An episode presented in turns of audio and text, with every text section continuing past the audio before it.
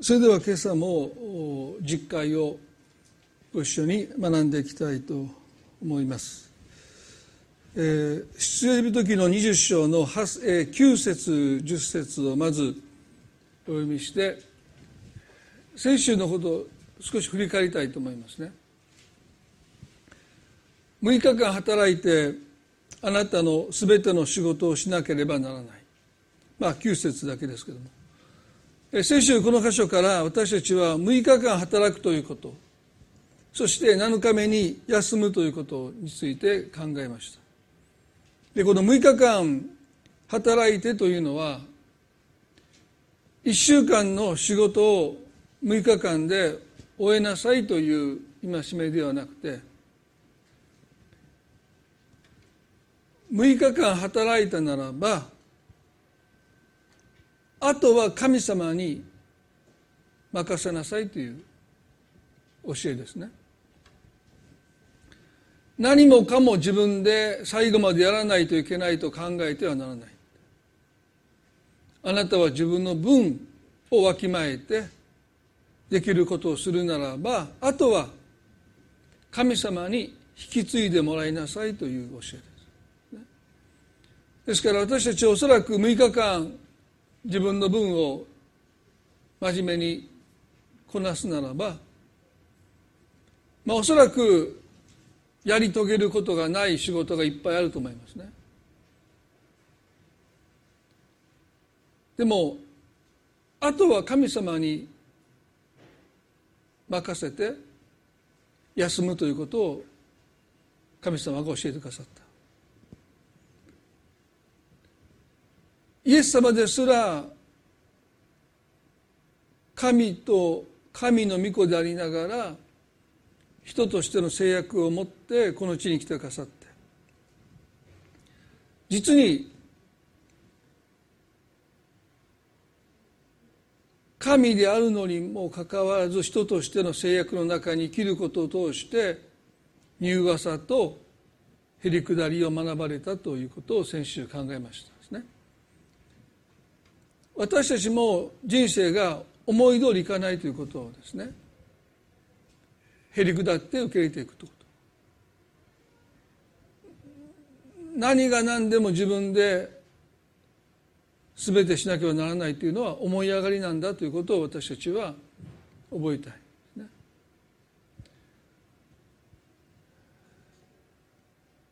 皆さんにも少しディボーションメールでお分かちしましたけれども百万人の福音の記事を読んでくださった、まあ、高齢の牧師の先生がですねお電話くださってまあ私その時留守にしていて、まあ、集会が終わってもう教会を離れた後だったので直接お電話でお話できなかったんですけどその後お手紙がいただきましてまあ、そして、えーまあ、記事を読んですごく心が動かされましたという内容でした。でもうすぐ私はお電話をしたんですけれども、まあ、お孫さんをですね33歳で亡くされたという時にそのお母さんに、まあ、娘さん、まあ、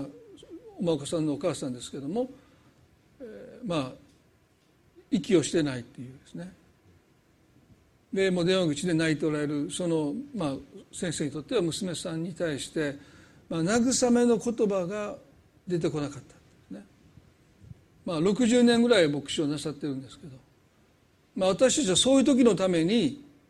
いろんな経験をして学んできたはずなのに自分の実の娘が息子が亡くなったと言って電話口で泣いてるその娘に一言も声をかけれなかったんですね。まあ、私たちは本当にそういう大きな悲しみの前で自分の無力さを教えられますよね。ですから私たちは私たちの分を果たしていくことで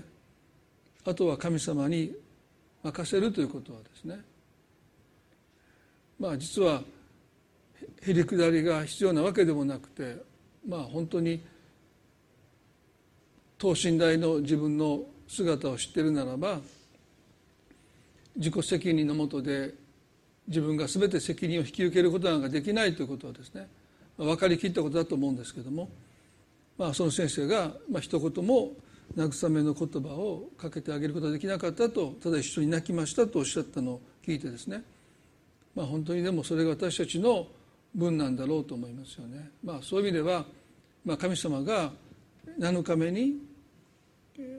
働くことをしてはならないとおっしゃったの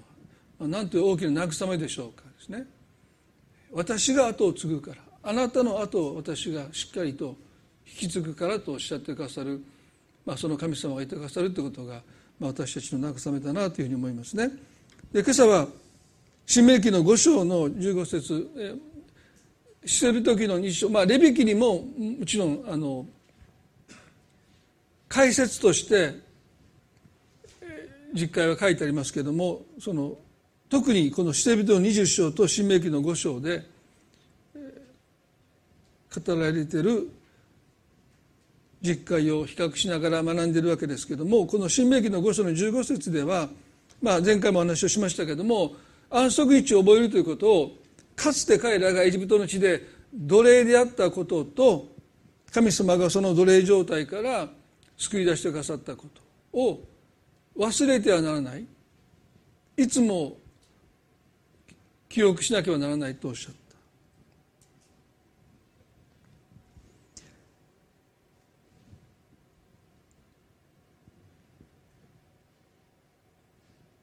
先ほど召しました出エビ時の20の10ではですねしかし7日目はあなたの神主の安息であるあなたはどんな仕事もしてはならないとあります。21世紀の現代においても保守的なユダヤ教徒の人は安息日にしてはならないと禁じられている、まあ、39の仕事のカテゴリーそしてその一つ一つのカテゴリーの中には、まあ、こと細かくもっと細かくしてはならないすなわち仕事とみなされる行いがリストアップされてますね、まあ、数え方にもよりますけど1000を超えるというぐらい日曜日にしてはならない仕事として、まあ、リストがある、ね、でこのカテゴリーだけでもかなり大変ですよね、まあ、いくつか紹介したいと思いますけれども、まあ、安息日にしてはならない仕事のカテゴリーとしてはですね持ち運ぶこと。すごいですよ。家からねあれ取ってって言っても取れないんですよ。持ち運んだ仕事ですからね。ですから土曜日の日没まで待ってと。そしたら取ってあげるわというですね。おお母さんお父さんあれ取ってって言ってももうそれ取れないですね。仕事ですからね。火を使うこと。だから火を使う調理はなかできないですよね。前の晩から調理したやつを保存食として置いておいてそれを食べる。火を消すこと、まあ、火事になっても消防士がですねいや土曜日の日没までは消せませんと言って、まあ、目の前で家が全焼していく。ということは多分ないと思いますよね。そういうことが例外だと思いますけどまあ火を消すことも仕事だって。書くこともできない。料理することもダメです。洗うことも縫うことも破ることもできない。ですから事細かく本当に安息日にしてはならない仕事のリストがあって今でも厳格なユダヤ教徒の人はそれを守ってる。ある人はそういうことを笑います、そんな何千年も前の立法に縛られてる、ね、束縛されてる。まあ私はある意味でそれはその聖書が教えてるしてはならないとおっしゃった仕事の本質かどうかということを問われるとですね。まあクエスチョンです。でもこの伝統というものがある意味で必ずしもマイナスじゃないですよね。金曜日の日没にお店が閉まるので彼らは基本的に家に帰って食事をするわけですよね。ですから金曜日の夜の食事はほとんどの家庭で家族が集まって食事をする。まあそれはもうお店が開いてないので家に帰って食事をしなければならないので普段なかなか家に帰ってこない子どもたちやお父さんたちもですね、まあ、金曜日の晩には家に帰ってくる、まあ、そういう面も良い面もあると思いますよね。ですから必ずしも私たちはそういう、まあ、厳格に守っておられる人たちを、まあ、見下す必要はないと思いますけれどもでも本当に神様がね安息日にここで書いておられるどんな仕事もしてはならないとおっしゃったのはそういう意味なんだろうかいかなる仕事もしてはならないという意味なのかこの新明記の先を見しました5章の15節でこの安息日を覚えるということとかつて奴隷であったことそして神様がその奴隷状態から救い出してくださったことを忘れてはならないということの文脈の中で考えますとこの出エ人の20の10で今見しました。どんな仕事もしてはならないというこの聖書の禁じる仕事とはかつてあなたたちがエジプトの地で奴隷であった時のような仕事をしてはならない。ですからこのこの訳をもう少し分かりやすく言うとですね7日目はあなたの神主の安息である。あなたはどんな仕事もしてはならないというこの聖書の箇所はこう読んでいいと思います。7日目はあなたの神主の安息である。あなたはエジプトエジプトで働いたように仕事をしてはならない。奴隷のように仕事に仕えてはならないと言い換えることができると思います。ですからこの実会の第4回。禁じられている仕事とは仕事全般の仕事ではなくてかつて奴隷であった時あなたたちがエジプトの地で行った仕事。そのように働いてはならない。そう神様がおっしゃってるんじゃないかと私は思います。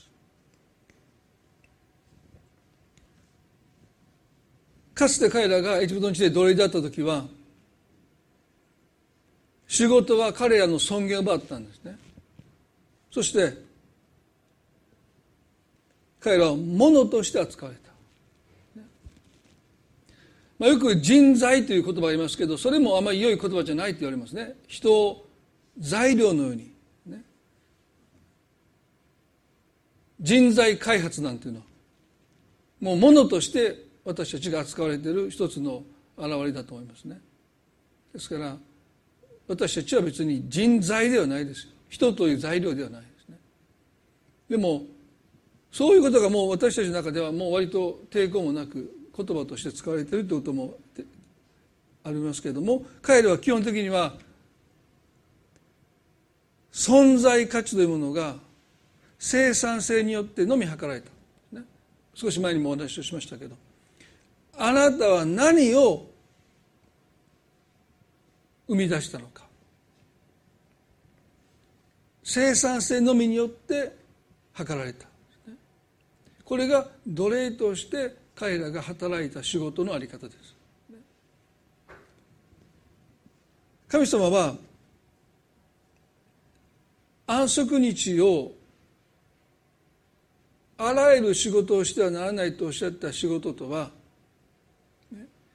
月曜日から金曜日までは私たちはこの物差しで測られることは致し方ないね。あなたは何を生み出したのかどんな貢献をしたのかどんな役に立っているのかそのことが問われる社会に私たちは暮らしている、ね、まあ牧師の中でもこの生産性という言葉とその人の価値を切り離してないなと思う時があるのまあ皆さんも何度も何度も言いますけどね割と牧師が集まった時によく聞かれることは「先生の教会何人ですか?」って聞かれるんですね。で何を聞いてるのかというとこの人誰やろうっていうことをね判断するときに何人の教会を牧会してますか？ということをよく聞かれるんですね。でそれはある意味でこの人はどれだけ価値があるのかどういう人なのかということをですねまあ、生産性の物差しで測られているのとほぼ等しいですよね。だから私はいつも言いますよね。数千人います。そしたらねあの水戸黄門のあれですよ。このね印籠が目に入らぬかというのと同じようにその先生の心からね「ははー」という声が聞こえるんですよ。こんなにすごい先生やったのかと。一見どっかのもうねどこの牧師かなんか分からんような人だけど数千人の教会を牧会をしている。すごい。もう聞いたことなかったけどすごい先生なって言ってもう僕の前でひれ伏すんですね。で私は小さい声で「ここだけ冗談です」と言うんですけど、ね、まあもうおちょくってんですよほとんどね。もうそんなんで僕測んないでくださいってね。だから本当に神に仕える仕事でしょ？神と人に仕えるそういう牧師という職業であってもその人が一体何をしてるのか。どんな実績があるのかどんな教会を牧会しているのかどんな働きをしているのかということで絶えず測られるんですね。ましてやもう私たちが言う仕事に私たちが就く時ですね。私たちを測る物差しは生産性あなたは何を生み出したのかどんな貢献をしたのかどんな利益を上げたのか会社の役に立っているのか人の役に立っているのか社会の役に立っているのかということで私たちは測られている。でも安息日は、ね、神様はこの日だけは自分自身をそんな物差しで測るのをやめなければならないという。あなたは私の目に高価で尊いとおっしゃる。その神様の言葉を私たちはなかなかねこの物差しで自分を測っている限りにおいては受け止めきれないですよね。私のどこが高価で尊いんでしょうか。私はそんなに、ね、大したこともしてないし役に立っていることも私はしてませんって。なのにあなたは私のことを高価で尊いとおっしゃるんですかって言ってその言葉を素直に聞けない一番大きな理由は私たちはやっぱりこのファラオがレンガをどれだけ作ったかによって奴隷たちの価値を測ったように、まあ、私たちもこの同じ物差しで自分を測る限りにおいては神様の目にいかに私たちが高価で尊いのかということが一向にわからない。だから神様はね安息日だけはあなたは自分自身を何ができるのかによって測ってはならない。だそのために何もするなとおっしゃったんです今日私は何にも良いものを生み出しませんでした。ということを自らに課すことによってこんな私でも神様を高価で尊いとおっしゃってくださってるんだということを自分の魂に語る日が安息日ですよね。だから、まあ、そういう意味ではもし私たちが安息日、ね、自分をその物差しで測る測ることをしなければ多少の仕事をしても全く問題ない。イエス様だって安息日に多くの奇跡をなさったわけですから。どうしてか。彼はご自分が何をしたかによって自分の価値が決まるとは全く考えていない。あのバプテスマを受けた時にこれを私の愛する子私はこれを喜ぶと天の父の声が聞こえた時にまだイエスは何一つ奇跡をなさってい。ないヨハネから洗礼を受けて彼が洗礼この後イエスが洗礼を授けるようになったんですけどその時はイエスはただヨハネからいとこのヨハネから洗礼を授けられた時に神様がおっしゃった。これは私の愛する子私はこれを喜ぶとおっしゃった。この方がこのあなたのあなたは私目に高価で尊いとあなたは私喜びだって言ってくださるこのことの中にイエスはご自分の価値を見出されたゆえに安息日にこの方が病の人を癒されても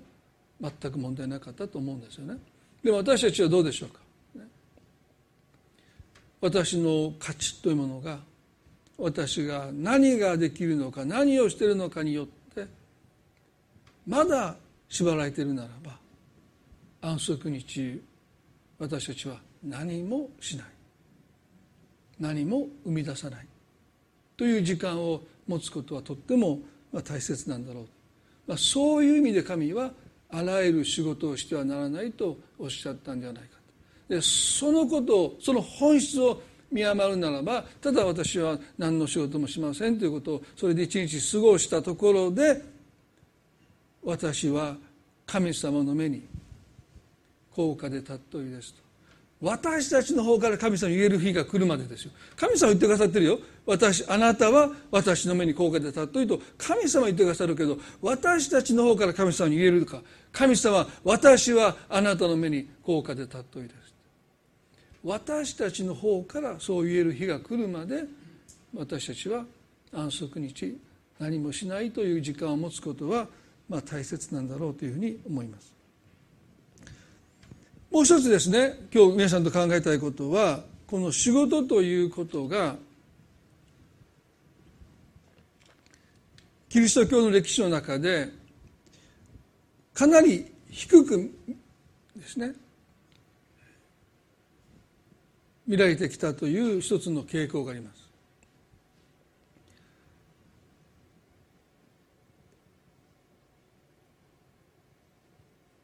出エビ時の2章の23節をちょっと読んでみたいと思いますけれども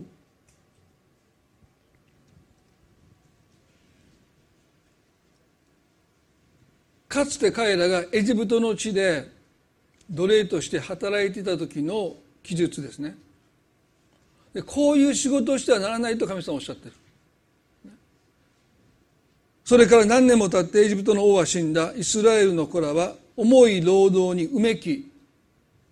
泣き叫んだ。重い労働による彼らの叫びは神に届いたとあります。ここで重い労働と訳されている言葉。ですねこれヘブル語のアボダという、まあ、発音ちょっと変ですけど145回旧約聖書の中に使われていま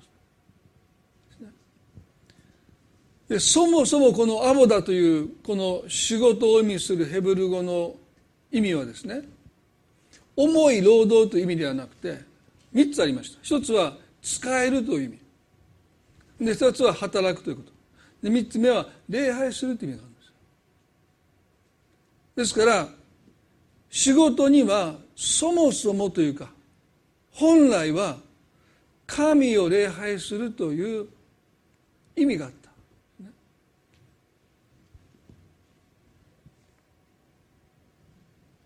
このアボダという言葉がですね、えーと、創世紀の29章の27節一番最初に使われている箇所をちょっと説明したいと思いますね。それがもともと仕事ということが聖書において最初に使われた文脈なんですけどもそれはヤコブという人がいましたね。アブラハムイサクヤコブ。ヤコブは双子でした。お兄さんのエサウがいましたけれどもヤコブは、お兄さんのエサウの弟でいることが大変なかった。なんでお前が兄貴なんだまあ双子ですからね。もうちょっとの差で弟になってしまったことをずっとから劣等感として抱えていた。そしていつか兄を追い抜きたいって。まあ抜けるはずがないんですけれども。でもお父さんのイサクが年老いた時に長男の祝福の祈りを捧げる時に彼はお兄さんを装ってその祝福の祈りを横取りします。野からエサウが帰っていた時に弟のヤコブが自分を装ってその祝福の祈りを父イサクから受け取ったことを知って震えながら泣き叫びます、まあ、それだけ祝福の祈りというものは彼らにとっては価値があったんでしょう。もう祝福が残ってないんですかとエサウがイサクに言うとですねもう残ってないって。あいつが全部お前の分を持っていってしまったって言ってその言葉をエサウが聞いた時にあのヤコブめと言ってヤコブを殺すことを心に違うんです。母がレベカがそれを見て自分の兄ラバンのもとへヤコブを逃がしますよね。そしてヤコブはそのラバンのもとについて運命的な出会いをします。その2人の娘がいたんですけど妹のラケルを見てなんて綺麗な人なんだって。ね。この人と結婚したいって言ってヤコブの方からおじさんのラバンに7年間あなたのもとでまあただ働きというか働きますあなたの娘さんを嫁として私にくださいって言って彼の方から申し出た。皆さんね考えられない花嫁料なんですよ。今日本の平均給与が400数十万って言われますからそれでかけたらですね約3000万円ですよ。3000万円の花嫁料であなたの娘さんラケルと結婚させてくださいですね。すごいですよね。自分から申してた。そしてその7年間のことを聖書はですねこんなことを書いてますよ。ヤコブは彼女を愛していたのでそれもほんの数日のように思われた。すごい愛ですよね。7年間です皆さんいくらラケル愛してるかって言ってもうヤコブはね数日で過ぎた。もう一瞬になって。僕うちの奥さんから何か頼まれてね半日仕事したらもう10年間働いたのが表現ですからね。もうもうこの10年これからもうやるべきことちょっともう全部終わったみたいなね。もう1時間でも働いたらああもうもう今日はようやったって。もう家のことめっちゃ今日やったからもう今日休ませてって言ってまあその1時間を10年ぐらいに私はする方なんですけど彼女は7年間ですよ。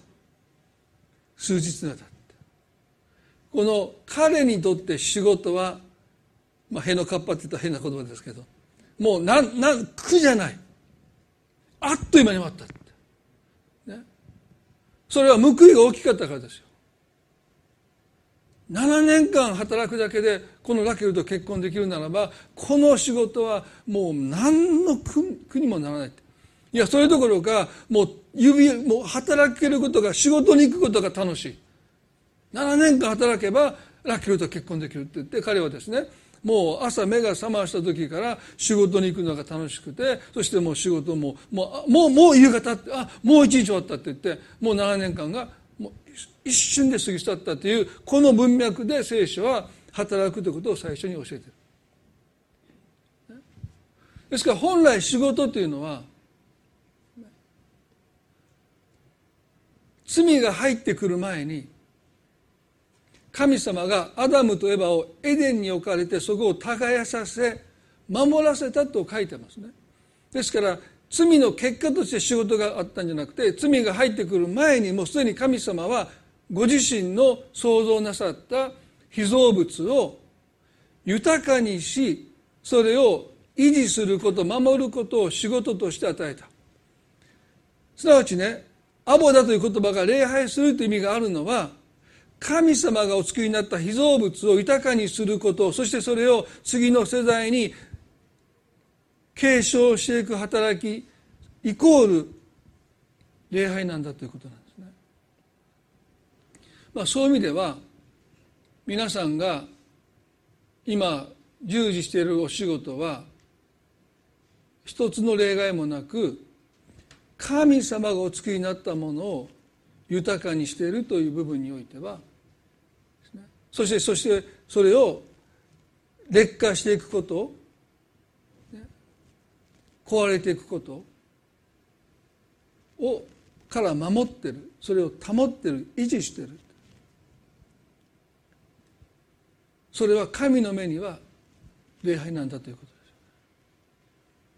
ですからそういう意味で私たちは仕事というものが本来は神を礼拝するものであったということ。何か賛美を歌うだけじゃない、ね、こうして集会に集うことだけでもないですね。エデンのその耕しそれを守るという。神のものを豊かにしていくということに私たちが従事しているならばまさにそれは神を礼拝していることに等しいんだということですよね。ですから仕事というのはそういう役割が使命があった。でもなぜこの詩篇の20ごめんなさい出演る時の2章の23節では重い労働というふうに訳されているのか。英語ではバンデージという訳なんですよ。すなわち束縛であったり従属という言葉になってしまった。なぜヤコブが7年間あっという間に過ぎ去ったってそんなふうに仕事をしていた彼がですその同じ言葉がですねこの主レビ時の2章の23節ではうめきと泣き叫びを生み出すものになってしまった。何がその仕事を変えてしまったのか。聖書は一貫して仕事は良いものだって言うんですよ。まあ悪い仕事はあります。それは例外ですけども基本的にどんな仕事もそれは神への礼拝なんだ。宗教改革の一つの功績はあらゆる仕事は神への礼拝だということを教えた。ですからパンを焼く人はおいしいパンを焼くことが神を礼拝していることなんだということを理解した。昨日よりも今日おいしいパンを焼くことに心を砕いていった。すなわちそれは神への礼拝なんだって。おいしいパンを作ることが神を礼拝してるんだって。素晴らしい働きをするということが神を礼拝することなんだということをこの宗教改革を通してこの仕事の使命が回復したということは非常に大きいと思うんですよね。でもその素晴らしい仕事が重い労働になって束縛になって従属になって喜びではなくてうめきと泣き叫びを生み出すようになぜ変わってしまったの？それは仕事が安息日を脅かすからです。どんな立派な仕事も6日目で終わらせないで7日目この主の安息を脅かす時にその仕事は重い労働になり束縛になり従属になっていくんだそれはどんな素晴らしい仕事であっても安息を脅かす時にそれは重い労働になっていく束縛従属になっていくんだということを聖書は私たちに教えてる。ね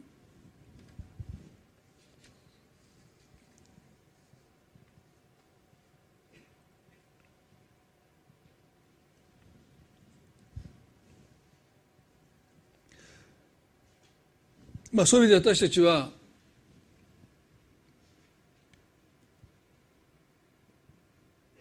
仕事というものを神への礼拝として重い労働束縛従属に陥らせないためには安息日を覚えるということがいかに大切なのかということですね。仕事があなたにとって神への礼拝である。そのためには7日目を仕事に脅かされてはならないということを聖書私たちに教えます。そのことをね神様がより具体的に命じられたのは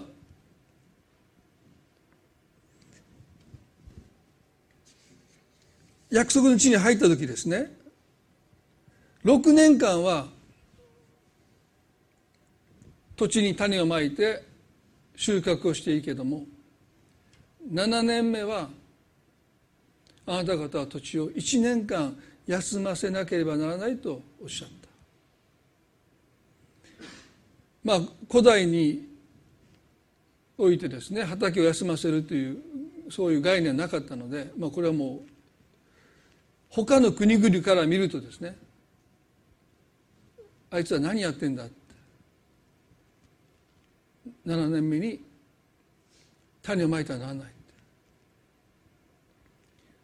その土地を休ませなければならないっておっしゃった。でもイスラエルのためにどうしたのかですね。7年目も種をまいたんですよ。すると収穫があった。あ種をまいたら実が出てくるじゃないかって。神様は土地を休ませなならないっておっしゃったけどいや別に種をまけば芽が出て実が出て収穫があったということで彼らは7年目土地に休みを与えることをしないで種をまき続けたですね。なんだって種をまいても全部種が枯れて実が出ないと思ってたけどいやちゃんと実が出て刈り取りがあるじゃないかということで彼らはですね7年目を土地に休みを与えなかった。なぜ神様があなた方はエジプトの地で奴隷であったことと奴隷状態からあがなわれたことを忘れてはならないとおっしゃったのか。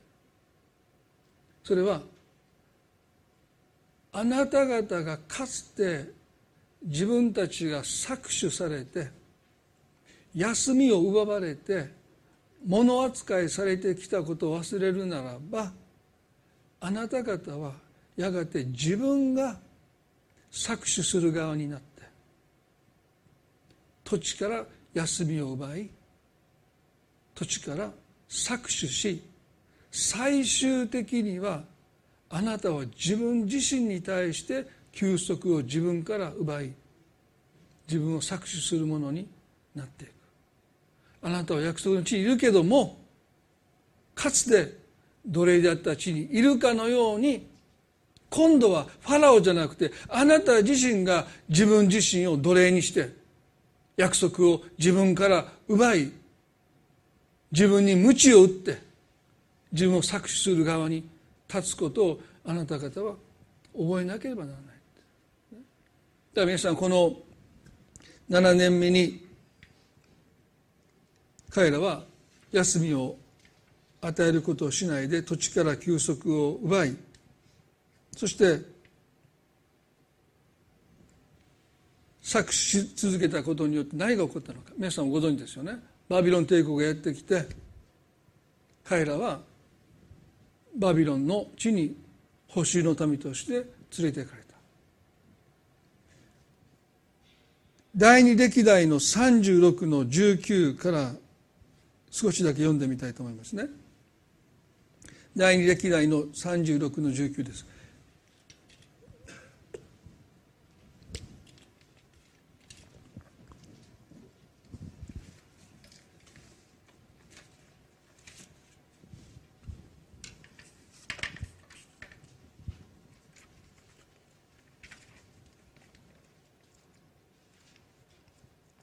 36の、えー、ごめんなさい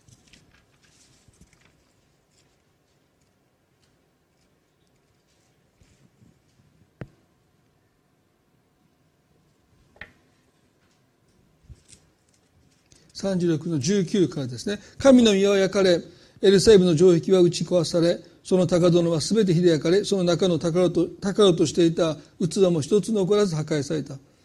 彼は剣を逃れた者の剣を逃れ逃れた残りの者たちをバビロンに捕らえ移した。こうして彼らはペルシア王国が支配権を握るまで彼とその子たちの奴隷となった。これはエレミアによって告げられた死の言葉が成就してこの地が安息を取り戻すためであった。その後輩の全期間が70年満たすまでこの地は安息を得た。またお時間がある時はエレミアの25章ね見てくださればその予言が書いてありますけれども70年間彼らはエルサレムからバビロン帝国の領土に連れ去られて帰ることはできなかった。どうしたか。ここに書いてますよね。その土地が奪われた休息を取り戻すために70年間。土地は休息を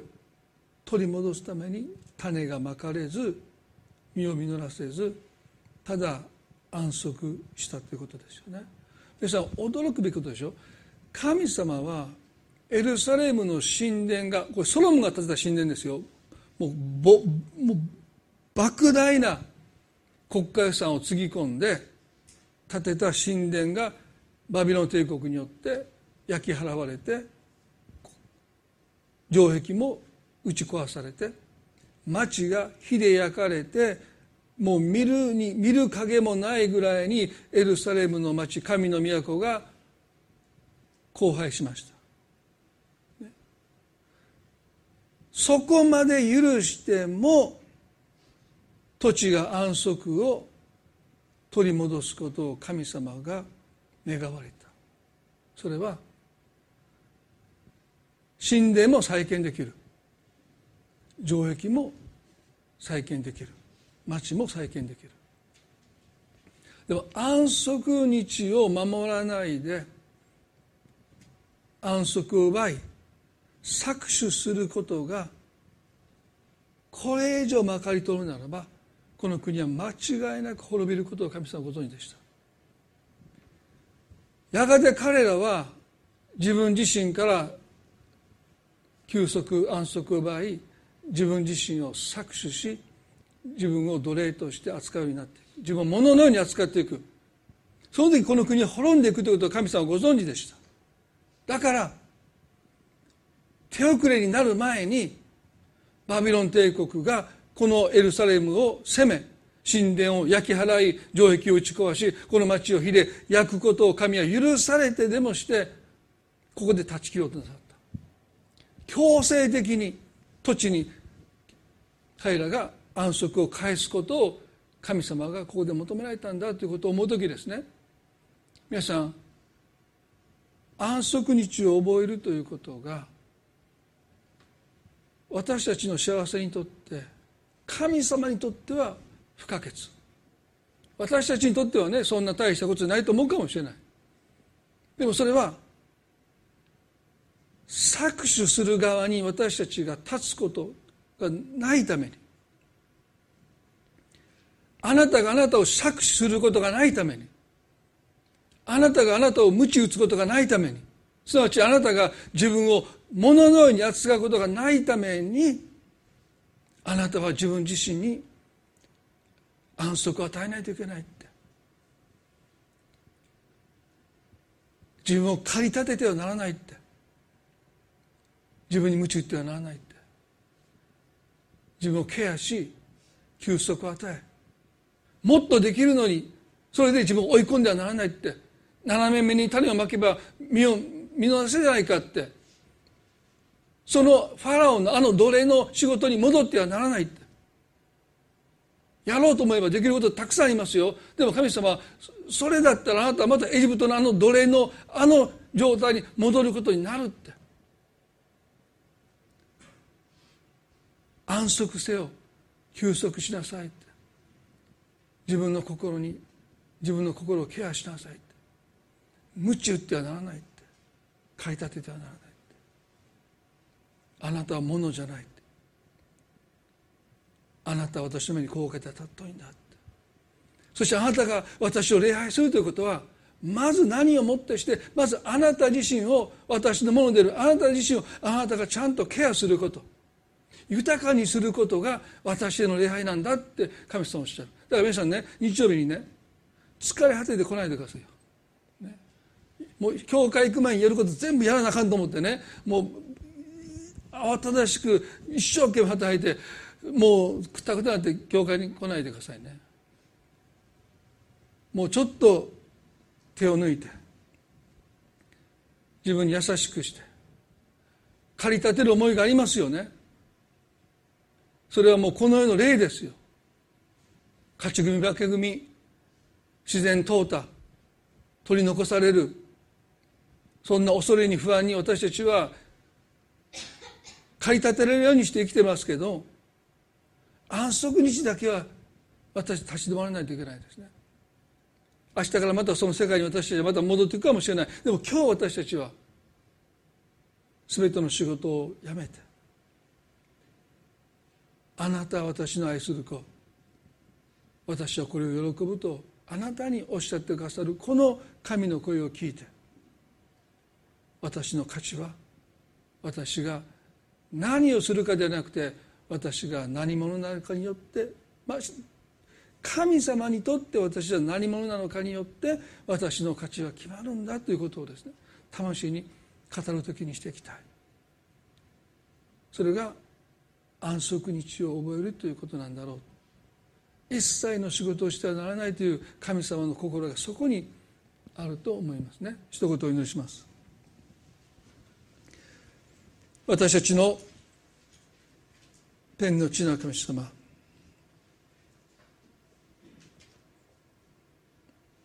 かつてイスラエルの民はエジプトの地で奴隷でした。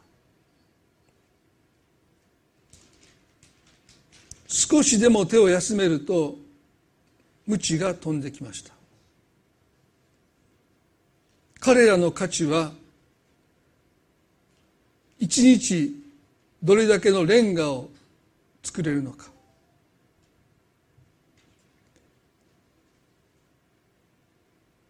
彼らは物扱いでした。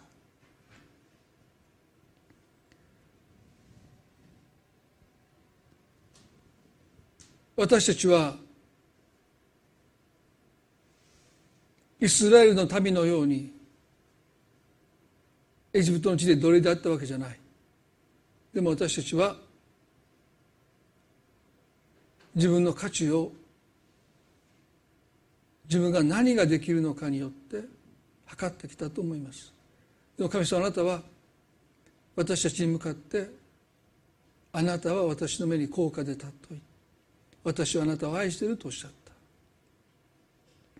でも私たちはその神様の言葉があまり心に響かないピンとこない。私のどこに価値があるんですか。何度思ったことでしょうか。でも神様今日は私たちはその物差しで自分を測ることをやめる日です。私は何をする人かではなくてあなたにとって私とはどのような人なのか御子イエスの命に等しい御子イエスを犠牲にしてまであなたを取り戻そうとしてかさるほどに神にとっては価値ある存在であることを私たちはもっと知るべきだと思います。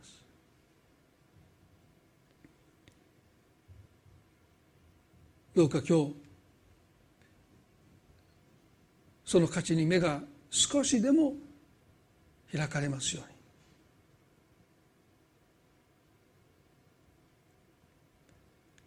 どうぞ私たちを助けてください。今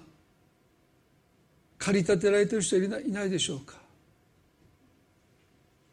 自分に鞭打って自分を鼓舞して自分の価値を高めようと躍起になっている人はいないでしょうか。あなた方はかつて奴隷であったけども私がそこから救い出したではないかって。なぜ自分に鞭打つのか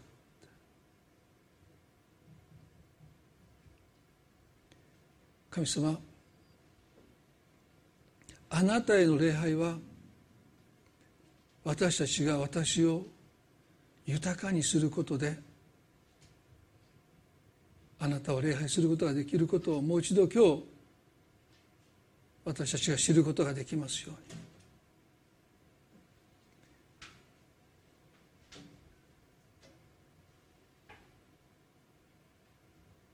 どうか私たちの仕事がうめきと嘆きではなくて神への感謝と喜びを生み出すことができるように本来の仕事の使命を取り戻すことができますようにそのためには安息を覚えることがいかに大切なんでしょうか。主を教えてください。私は私を搾取していないでしょうか。私は自分を奴隷のように物のように扱っていないでしょうか。主よ私の目を開いてください。教えてください。私は私のものではありません。あなたのものです。自分をいたわることをケアすること人として尊厳を持って自分を扱うことを私たちに教えてください。私たちはものではありません。あなたの形に似るものとして作られた。あなたの栄光を表す存在ですから。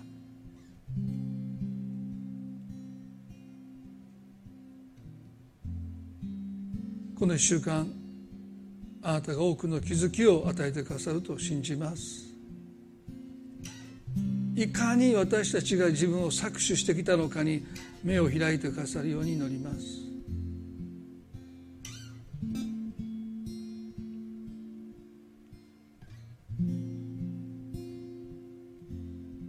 今日の礼拝を感謝します。集われている一人一人の上にまたそのご家族の上にも等しく神様が祝福を注いでくださるように。愛する私たちの主イエス・キリストの皆によってこの祈りを見舞いにお捧げいたします。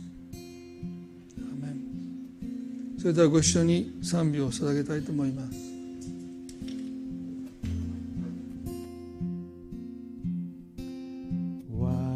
私の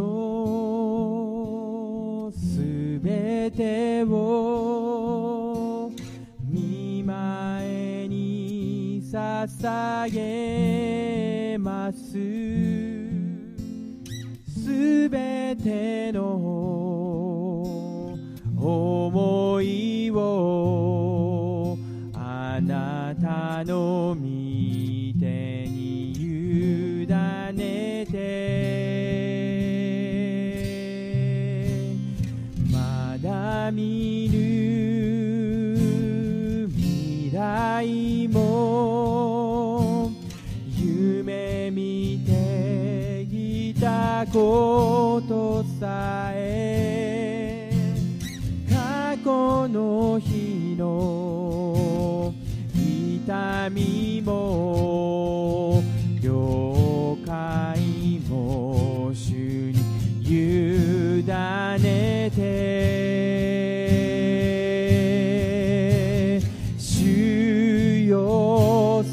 捧げます私のすべて。主の栄光に用いてください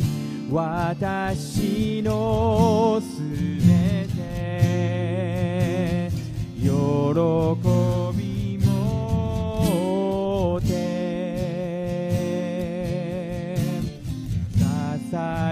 ます主よ。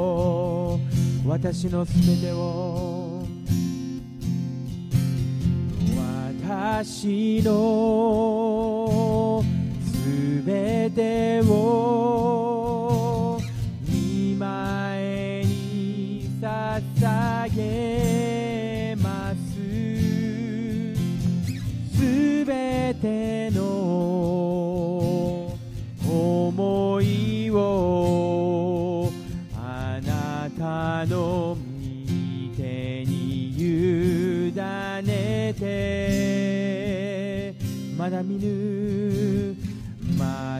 見ぬ未来も夢見てきたことさえ過去の日の痛みも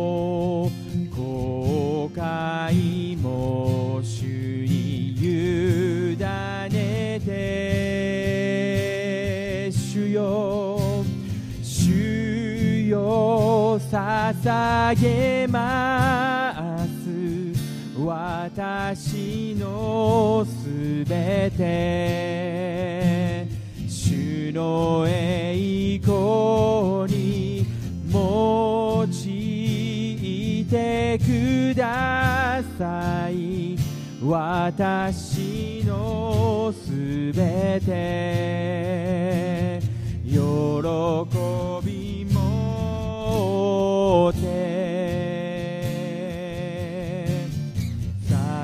捧げます。主よ主よ捧げます。主よ捧げます。私のすべて。主の栄光に用いてください。私のすべて。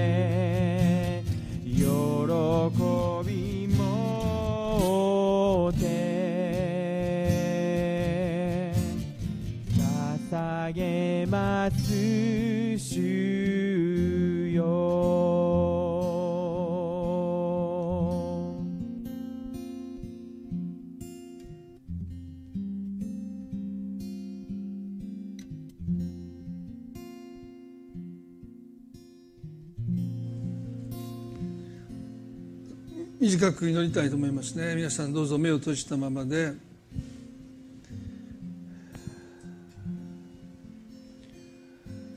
私たちはついつい忘れますよね。かつて物のように扱われて何ができるのかによってその価値が計られてきた。しかしイエス・キリストという方がお願いもしていないのに私のために死んでくださったというこの福音の知らせは驚きです。なんでどうしてって私たちは思ってしまう。こんな私のためにでも私たちはまだ神の目に映る私の価値を知りません。まだほとんど分かっていないと思います。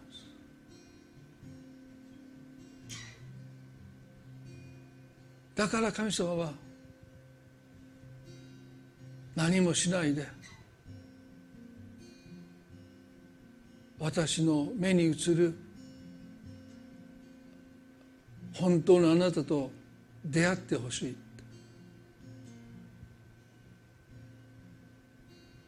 今日神様見上げたいですよね。私の目に自分は不十分で足らないものでそんなに大きな貢献をしているとは思わないしいや迷惑をかけてるかもしれない。こんな私のどこが高価で尊いでしょうか。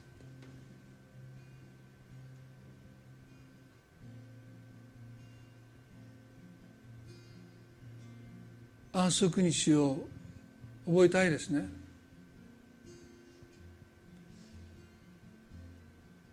私たちの目を神様開いてくださって。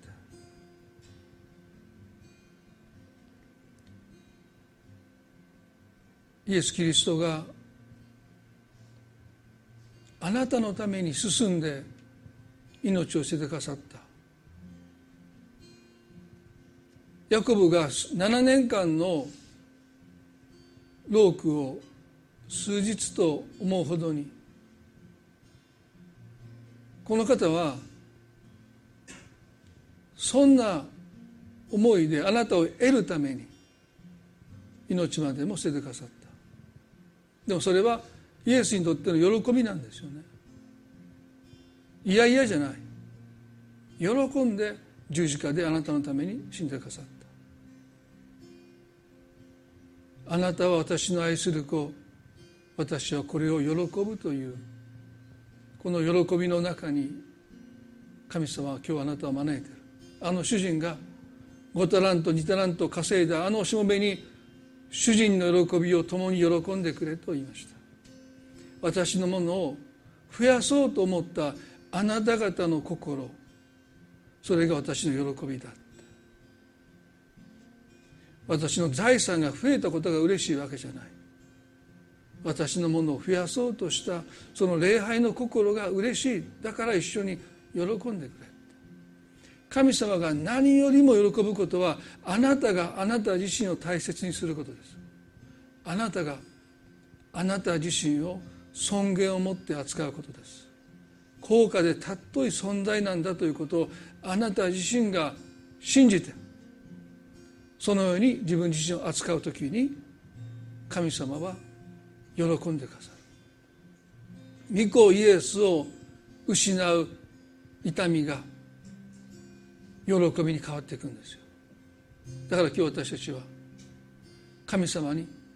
「私はあなたの目に高価で尊いです」と胸を張って言えるまで私たちは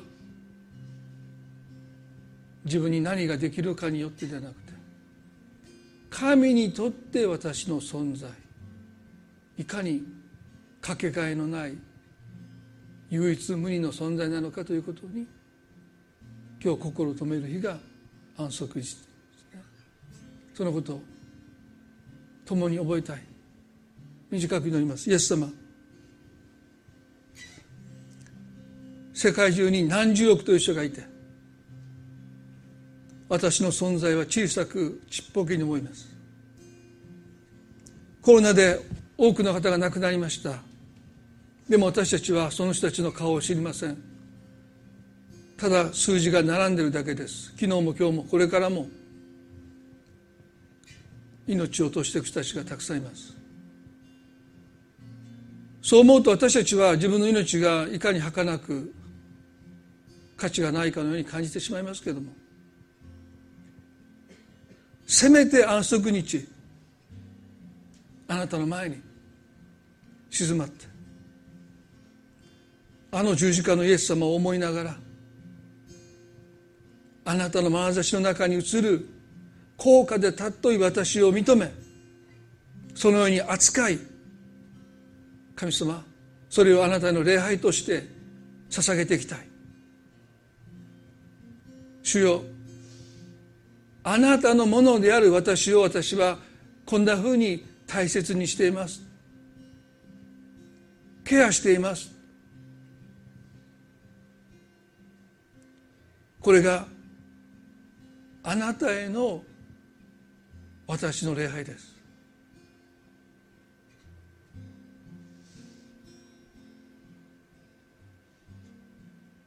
どうか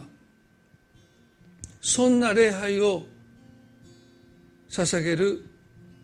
私たち一人一人でありたいと願います。そんな教会になりたいと願います。どうか主が私たちの心に増えてくださいますように。イエス様の皆によって祝福を祈ります。アーメン。